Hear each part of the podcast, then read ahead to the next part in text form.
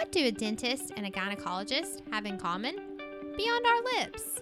A podcast where best friends and practicing doctor moms use their gift of gab and professional passions to entertain, educate, and inspire. I was like, do you feel like people think that about us? Totally. the relaxing part, I don't know. Maybe not. Like they're like, you know, I just need to hear their voices. It's probably No. Michelle. Shout out. she was like, I haven't seen them in a while. Let turn on their podcast. it's probably like, yeah, your mom, mainly. I'm sure she could just call, especially now that she's got all the time in the world. I'm tired. if you really want to hear our voices, you could just call. Um, That's true. So we were talking about tori. Oh, right. Actually, to go back a little bit more, Yeah. We're talking about intuition a little bit. Oh bit. yeah. Yeah. Intuitive practice. Yes, and how we're really enjoying this time in our careers when intuition kicks in. Yeah, We're like you're not researching something every second, and also you mm-hmm. just get feelings, which can be.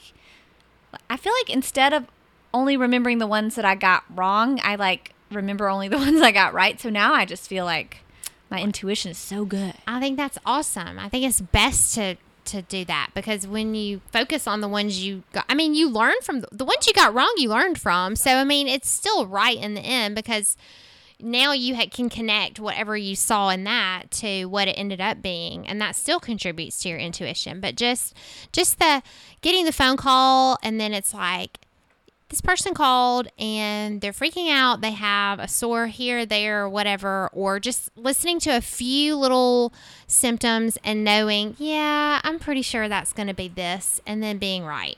That's so satisfying. It's the best. It's the best, It really especially when is. you just like. We go over a lot of our phone calls and, and emergencies and different things in our morning huddle where we all get together and just talk about the day's patients. And sometimes Yeah. I'll diagnose it in the huddle. I'm like, I bet that's going to be this.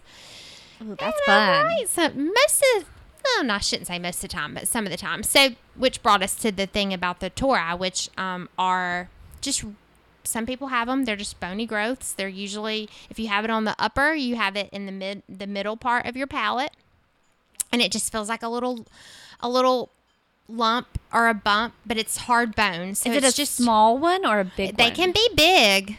They can be really small. So some people have a really vaulted palate, so it's going to like be really, really concave up there. And then some people have the tori, which are um, protuberances that you can feel. I feel like you need to tell me. I don't ever think I have one of those, but now because we're talking and probably everybody in their car is feeling the top of their mouth. you should. mine feels like an imp. Well, like that. So that means you probably have a little small one. Like I have teeth ridge, divot, mound, divot, Yep, teeth ridge. That's it. Yep. You probably do have a little one. And some people have very large ones. I think I, I do recommend everyone right now just stick your tongue up into the roof of your mouth and feel and see if it feels smooth and concave or if you feel a protuberance. Now, you can also have them on the bottom. So, on either side of your tongue, on the inside part of your mandible or your lower jaw, you can also have them. I'm not thinking I have that.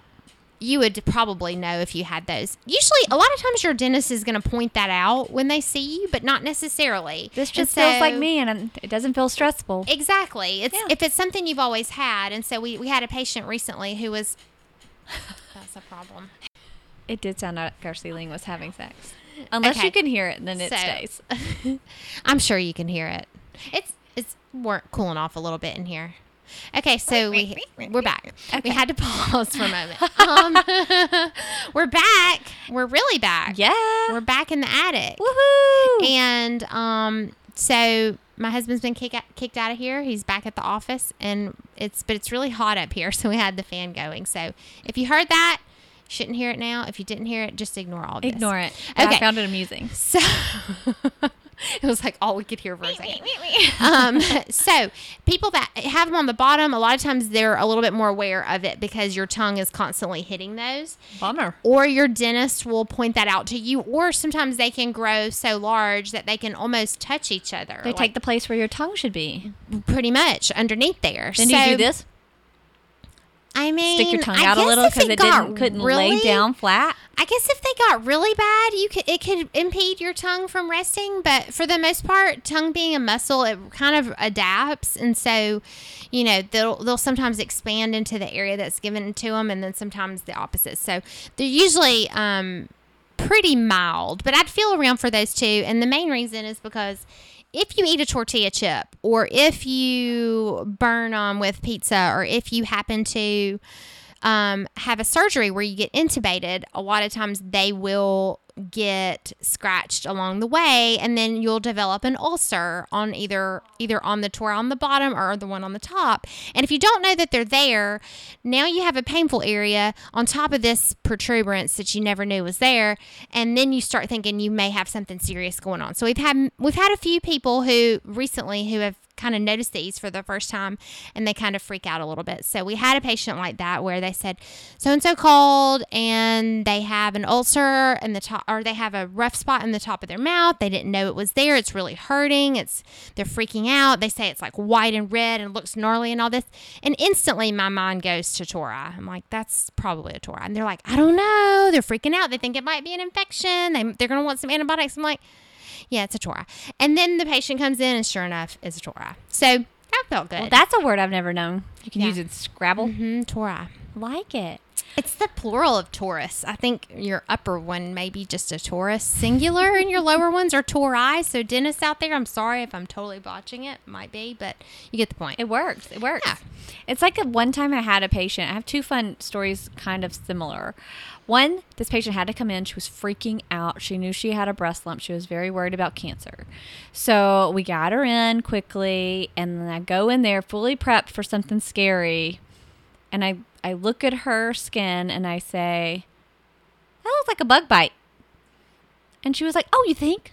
And I was like, I do. And she was like, Well, probably. And that was like the end of the chaos that day. And then I had another person who came in, very similar story, very anxious. Not the same person, that would be weird. But she was like freaking out. She needs to have, she kept saying something, I need an MRI. Because I guess Google tells you like mammograms are not enough, which is not true. For most people, mammograms is fine. But she was like, I need an MRI. I need an MRI. And I was like, okay, well, let me look at it. I looked at it. I was like, hmm, that looks like ringworm. And she was like, it's not. I'm going to need to. I mean, she was not convinced. So I left the room and I said, I'll biopsy it if it makes you feel better because it's on her skin. And I came back in. She was like, I looked, I looked at Google. It, it does look like ringworm. And I was like, yeah, I think it is. But she insisted I still do a biopsy. Interesting. I know it, went away in due time. So she didn't believe you, but once Google, Google, yeah. confirmed, now, It's see, tricky, man. That's interesting. Tricky. Yeah, I wondered. I was just thinking that. I wonder if you do have issues with people questioning and things like that, I think so. It can be hard. Yes. I mean, I think every doctor has to deal with Dr. Google. And then there are sometimes like, I'm like, why don't they just Google this? Like, what? This is an easy situation. Um, but then there's not a lot of reputable sites for real medical problems a lot of the time. Like there was actually a study in our Nerdy Green Journal that we look at that had like a study looking at the top 50 websites that people Google and see the word endometriosis. And like the first 50 on Google that come up are not scientific evidence based. oh wow, So like you have to dig hard to find something that's actually really scientific and evidence based and something you could hang your hat on, which is why you still need to see your doctor who has the background knowledge and all those websites. But so that was fascinating to me to have a project that looked at what people are looking and what they are getting and you're not always getting accurate information. I, I want to give myself credit and think that I take for granted the fact that I can tell a reputable website or a reputable article from another. But I, I mean, I'm sure I've been duped before too, you know, because I look stuff up all the Who time. doesn't? Like I tell Yeah. my moms, especially my pregnant ones, like, okay, I'm gonna need you to stay off Google. I'm gonna need you to stay off Pinterest and Facebook groups because they are only gonna lead to chaos or cancer. And then they giggle a little bit, and I'm like, that's the only place they're going. Yeah. Yeah. Because you're only going to click if it's chaos or cancer. Yeah. Yeah, I mean, it can be a very useful resource, though. Like you said, Yeah. it can it can Oh, avoid yeah. a visit if it's an ulcer or ringworm. like a tiny rash. yeah. maybe see if you can find it. Yeah. Unless it says it's chaos or cancer. And then just go ahead and, And then just go ahead and make a doctor's At the end of the day, Google does not have intuition. See, that's the thing. I mean, that thing where you take one look at someone and you know, okay, this is serious or this is not serious. That's a skill I think that gets honed. I mean, you get it a little bit when you're in school, but like, I think that you really hone it over years of um, practice. And it makes it really it makes it fun. And that's the thing that again they, they can't really train you. I mean you can have the background which we do but then it's just that learning curve of just seeing the same things over and over and over again and knowing where they lead and then being able to just connect the dots. Yeah, I it's pretty cool. It is. Oh, I was going to tell you about um, Knight Winston and how ridiculous he was this past weekend because it's a fun mom share. So, dude's got this like pencil sharpener, like old school. Looks like what you like do your makeup pencils. with. okay like a basic pencil Yeah. sharpener. So it looks like a Lego, right which was probably made in the 80s. It was at the lake house. Anyway, so it's there, and we're like, oh, Knight. it's a pencil sharpener or a crayon sharpener. Look in it. There's knives in there. Probably you should go put it back up, but it's used to sharpen your pencils. Don't ever put a finger in there. Flash forward five minutes. Homeboy is like cuddled in the corner, bleeding, but not talking to us. And we're like, Knight, what happened? And then he's just like, no. And we're like, Knight, did you stick your finger in the pencil sharpener? Of course he did. of course he did So I give him a towel, and it's the funnest thing to like have him when he's tearful and regretful and won't do that again. Tiny little cut, and then I'm like, "Tell your brothers, tell your brothers what you did." And his little face goes, I stuck my finger in the pencil sharpener. and I think, "What morons am I raising?" after you had just said Knives. don't There are knives in this hole. Don't go there. Well, I mean, it's finger shaped, the opening. I mean, what do you expect from the guy? I mean, ah, it's a perfect fit for his little finger. Is that him? Is he the like, you said no, um, so I'm going to do it? Oh yeah, you When- tell Red like you could shock yourself with that situation. He won't even go near it for the rest of his life. Red's like, I can't use that hair dryer, mom. It might shock me. It'll shock me to death. Yep, he's very respectful to risks. Tonight, mm, Not so much. He Not runs really. right towards them. just towards the trouble. That's going to definitely lead to an interesting uh, life. I'll let you know. I'll keep everybody posted. It's a good mom story.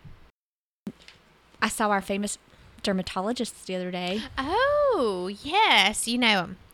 I believe that we're like the trifecta. I tell everyone because everyone always asks me, I need a dermatologist or I need a gynecologist. So obviously, I tell them you and Meg. And so I'm like, if you really, you really want to do the thing, if they ask for one and not the other, I'll be like, then you need to go to this one too because you get the trifecta. I saw her the other day. Mm-hmm. Dr. Meg Cherry, it's doing great, Renew Dermatology. And she's so knowledgeable. I had a patient that told me some sort of dermatological condition called progesterone dermatitis. And it sounded really fancy and in my lane because progesterone is a hormone, but out of my lane, dermatitis. And I was like, I don't know, I've never heard of it, but if you say so. And so then I just talked to Dr. Meg and I'm like, what is this? And it was fantastic. It was like when progesterone levels change, it can set off things that look like eczema and plaque. So it's kind of very much so in that sort of itchy rash situation and can be really mild or really severe. It's not super common. So it wouldn't be what you're looking for if you have those rashes classically. But that's what my patient was convinced she had. And then based upon what Dr. Meg told me, I thought, nope, she does not fit the bill of what this person's talking about. But of course she knew progesterone dermatitis. It's the way the dermatologist and me combine, Love amongst it. many others. We Yeah. have skin, We all sort of merge, don't we, at some point? skin everywhere. Yeah. I'm trying to think of a specialty that maybe I don't merge very well with. Usually orthopedics, not so much. Ortho But there are some OB. pelvic bones and things. There are pelvic pelvic bones. bones. But if they are jacked, it's a really bad situation. It have to be Well, like a yeah. pelvic fracture. But one time I did a combination surgical case with an orthopedist. And it was so fun because I never do that. But not fun because my part is, you know, where it lies and took a long time. And they were just waiting on me for a very, very long Well, time so they could fix like a, a broken ankle. Like And- someone went under Someone to get I just two yeah, I was separate procedures. do a GYN procedure on this person, and then she broke her ankle. So then she had to get her ankle fixed, and they were like, "Well, I got surgery Monday with my gyno. Can we just do them both while I'm out?" And we were like, "Sure, let's do them both while we're out." And Two then my surgery was supposed to take like five minutes, and it took like thirty-five minutes. It happens. I was felt kind of bad, but I was like, "It's my first combination OB ortho case." How do you decide who goes first? I know. I wondered the same thing. I think because I needed her up in stirrups, so that was going to create leg positioning issues. We just went ahead and did mine, and then we went with hers. Makes sense. I think that's why. But like, if it was an arm, I don't think it matters. you couldn't go at the same time, could you? That would be awesome. That'd be really cool. I'll just whistle while I work down here, and then you just hook up up there. that may be the future. Just like do everything and at one time. I'm oh, sure you know what else done. orthopedics do? Bones. they are bone doctors. They take care of the bones. important part I mean, of our body. Teeth are bones. Not really. Oh, teeth are just teeth. they're, they're Enamel- not bones. They're not bones. I mean, they're the only thing that survives in a skeleton. The, well, that's because enamel is the hardest substance in the body, Oh. found in the body. Yeah, but I don't think teeth are technically bones. They're similar to bones. They're living in the same way. Like there are vessels going through the teeth, but not That's a very rudimentary question. we would get you on Jeopardy. I mean, look, look. You know, there are things that have evolved over the years, like my intuition, and there are things that have Who that knows? have devolved over the years, like my very basic knowledge. but Very teeth- basic. t- I could be wrong, but teeth are not bones. But you know, my level of bone health and screening for bone disorders, because that's kind of where I jump in. I wouldn't consider myself like a specialist by any sorts on like bones, but I do a lot of screening for osteoporosis and osteopenia, which are fancy names for just your reduced bone health. So here's what I know okay, give it to me. our bones are the strongest when we're 20. Of course, Of course. just like our fertility peaks at like twenty-two. Yeah. yeah. Yeah, bones are in good shape then. You need lots of calcium and vitamin D all through adolescence and life. It's good to build those bones. Ooh, fun fact. Do you mm. know the name of the cells that build up the bones? I do. What's their name? Osteoblasts. Oh my gosh. I mean, I remembered something from school. This is great because blast build. Anyway, so we got those guys working, and then we got the other cells that are trying to like tear down and reabsorb bone. Do you know them? Osteoclasts. Whoa. Who's the woman? Yikes, clasp. And I couldn't come up with a good one on that one, so it's like chomp your bone away. I don't know. So anyway, we have peak bone mass when we're like 20. And then every year after that, we slowly lose a little bit of it until we're dead. Mm. So our goal is to lose it super slowly so that our bones stay strong. But along the way, we kind of have to check in and see how we're doing in relation to that like young, healthy 20 year old and how we're doing in relation to people our age. And that is what you use a bone density scan for, which is cool. So, anyway, everybody who comes to their well woman visit and they are of a mature age might be offered a bone density. So, you may be asking at home, when, I, when should I get one? So, if you have zero risk factors, 65 is even an okay time to start getting your bone density. But there's lots of sneaky risk factors, including your age itself, your race. If you have a family history, so if grandma or mom were like slunched over with their, you know, hunchback and had osteoporosis, whether you know it or not, that may be a risk factor. If you are super thin, that can be a risk factor. If you are a smoker or a drinker, that could be a risk factor. Even if family members have had some fractures when you might not think they'd have a fracture, like a easy fall and they somehow crack a wrist or something. So you may want to be assessing them for what their risks are. And so then you get a bone density and it tells you like, yep, you're in good shape or you're in a little bit of a weakened place or you're in a kind of very at risk for fracture place called osteoporosis. So if you have risk factors, depending on how many you have, you lower that age where you start to get that. Correct. Yeah. So a lot of doctors will run them like It's rare to have one less than 50, Okay. But rare is not never. There are some subpopulations where you might want to look a little bit closer. But over 50, it's really like anybody got bone problems in your family, osteoporosis, mom with weakened bones. That's the way I phrase it. And if the answer is yes, or you know they're a smoker in their chart, or they are a thin, predominantly Caucasian women is a risk factor, um, then you may introduce the idea of it sooner. My mom has it actually. And she had some swelling in her foot. I mean, and just random swelling in her foot. Let's see, she's 63 now. And so she, this was maybe three or four years ago. Um, so late 50. Is that right? I guess so. Late 50s. Anyway, so then they ran all the blood work and all that and realized I think she has a pretty mild case, but now she does like get the once yearly shot Mm-hmm. for it. So I guess that would mean I have a risk factor. Obviously, You do. You Yeah. already have a risk factor. Yeah. Um, my mom as well. I don't think she'll mind saying that. Have some weakened bones that we need to tweak. And that brings us to how to take care of it. It sounds like your mom's in a good situation where they're probably doing something to slow the bone resorption and they do it once a year. The most common ones are um, ibandronate and alendronate. They're called bisphosphonates. They have name brands that maybe have reps that look like Sally Fields and Blythe Danner um, for a reason. Um, remember risk factors. Um, but a lot of people are nervous about those, and I would encourage you not to be super nervous about taking those medications. They're nervous because you hear a lot of horror stories about people who don't tolerate it. But likely, seven to eight out of 10 people are going to tolerate it pretty darn well, but they are not for people who have severe heartburn and that sort of thing. a crossover point. Yep. Um, if you're on bisphosphonates and you have to have a tooth extracted, there is a rare, um, rare complication of osteonecrosis. I of was raising my hand. Yeah, she's like, know I want to answer. I know.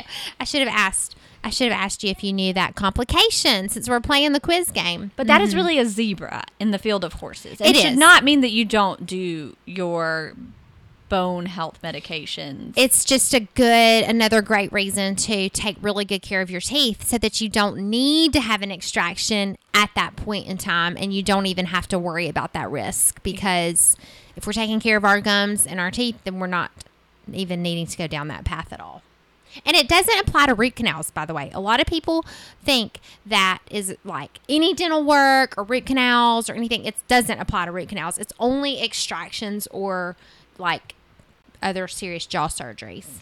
if you are on bisphosphonates and you have to have a tooth extracted, mm-hmm. Is there like a preventative strategy for that? Or is it just like, just so you know, your risk is higher? A little bit of both. So we may look at a different modality. So if it is a tooth that maybe can be saved another way, we might cut the crown off and just do a root canal and try to leave the roots in the bone.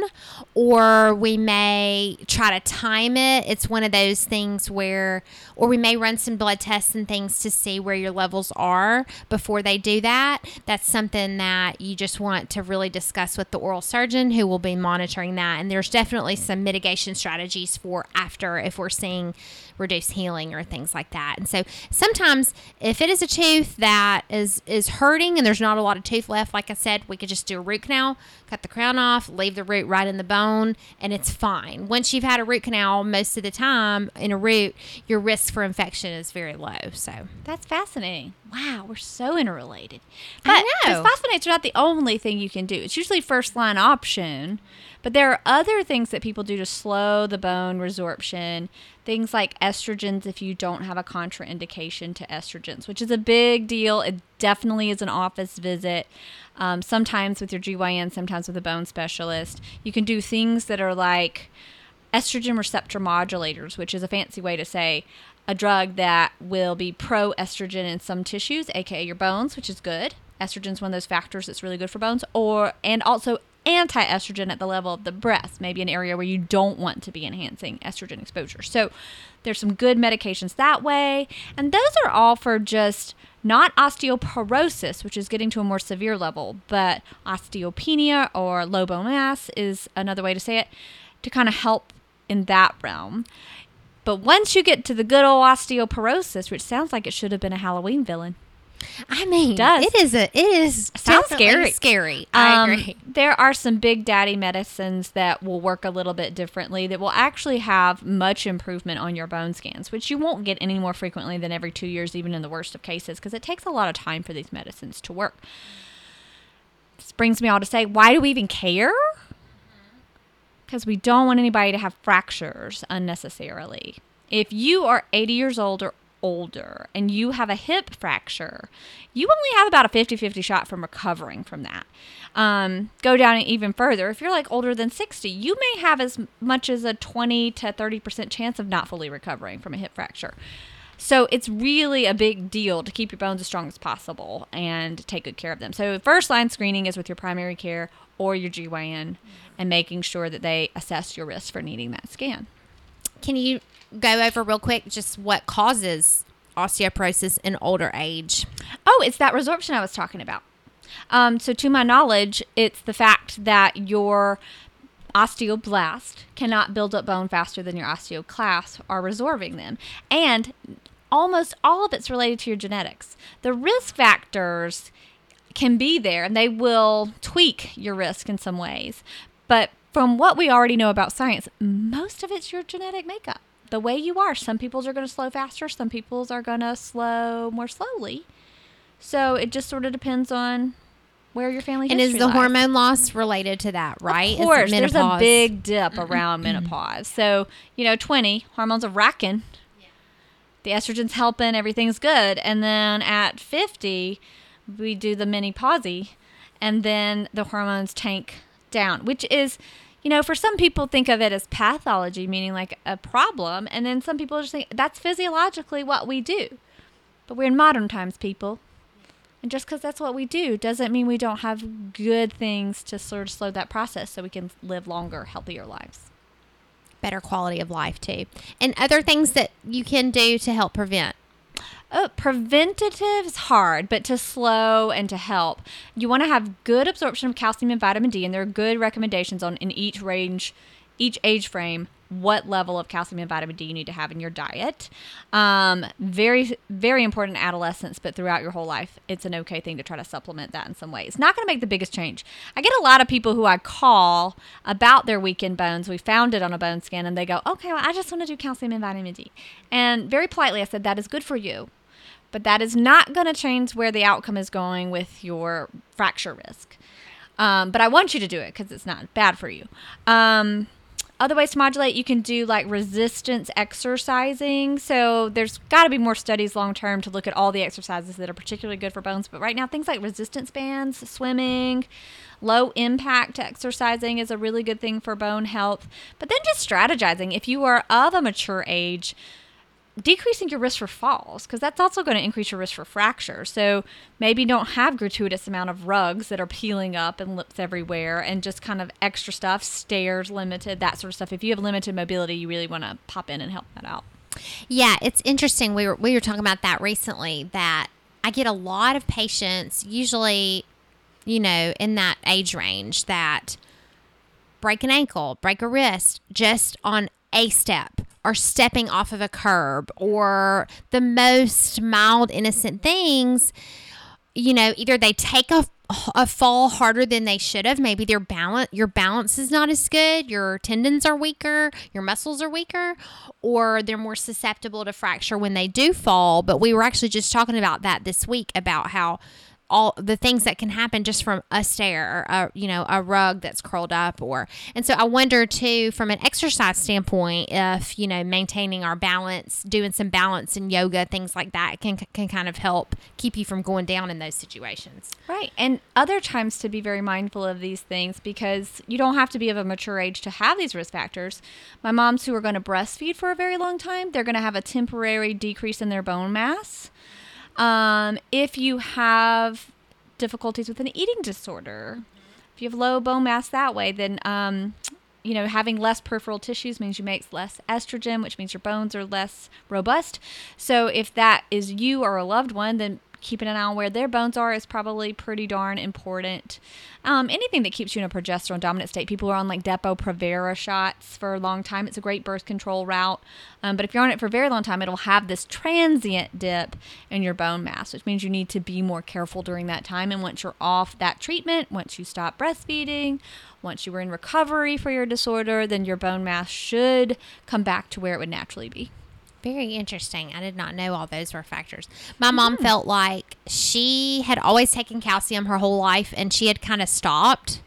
Oh no, no, no, no, no. And she was that she just blamed it on that. No, but Lola. I knew, I know, right? Don't but blame What you were saying about the genetics, I think, is really important for her to understand. And I think she understands that now. But I know that was one of the, and we all have that tendency when something happens like that to think, oh, I did this wrong, or I did that wrong, or I ate something, or I, you know, I've had those moments in my life when things, bad things happen, and I want to blame it on something that I did. But I'm, I think that's really important what you said about genetics because it just kind of gets us off the hook on some of those bad thoughts that come in. No. Yeah, she ago, we all died at like 35 or something. so all the ailments that we're getting past that point, it's because we're living long lives and we're going to have, even the most healthy people are going to have blood pressure issues. Your vessels are old. Right, right. You're going to have weakened bones. Your bones are old. Yes, that's true. And she, she, ha- we do have it on her side of the family. She's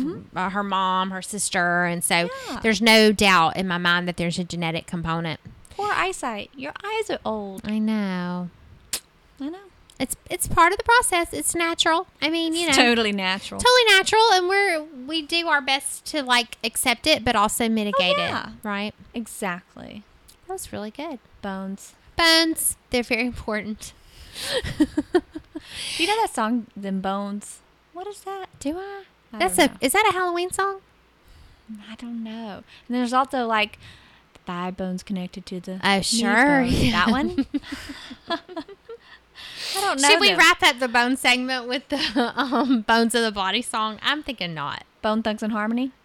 Oh, now, Ba-ba-ba-bone. bone, bone. now that I know. Okay. Anyone who was in high school in the 90s knows that one. anyway, take care of yourself and your loved ones. You heard all this beyond our lips. we'll see you next time. Bye.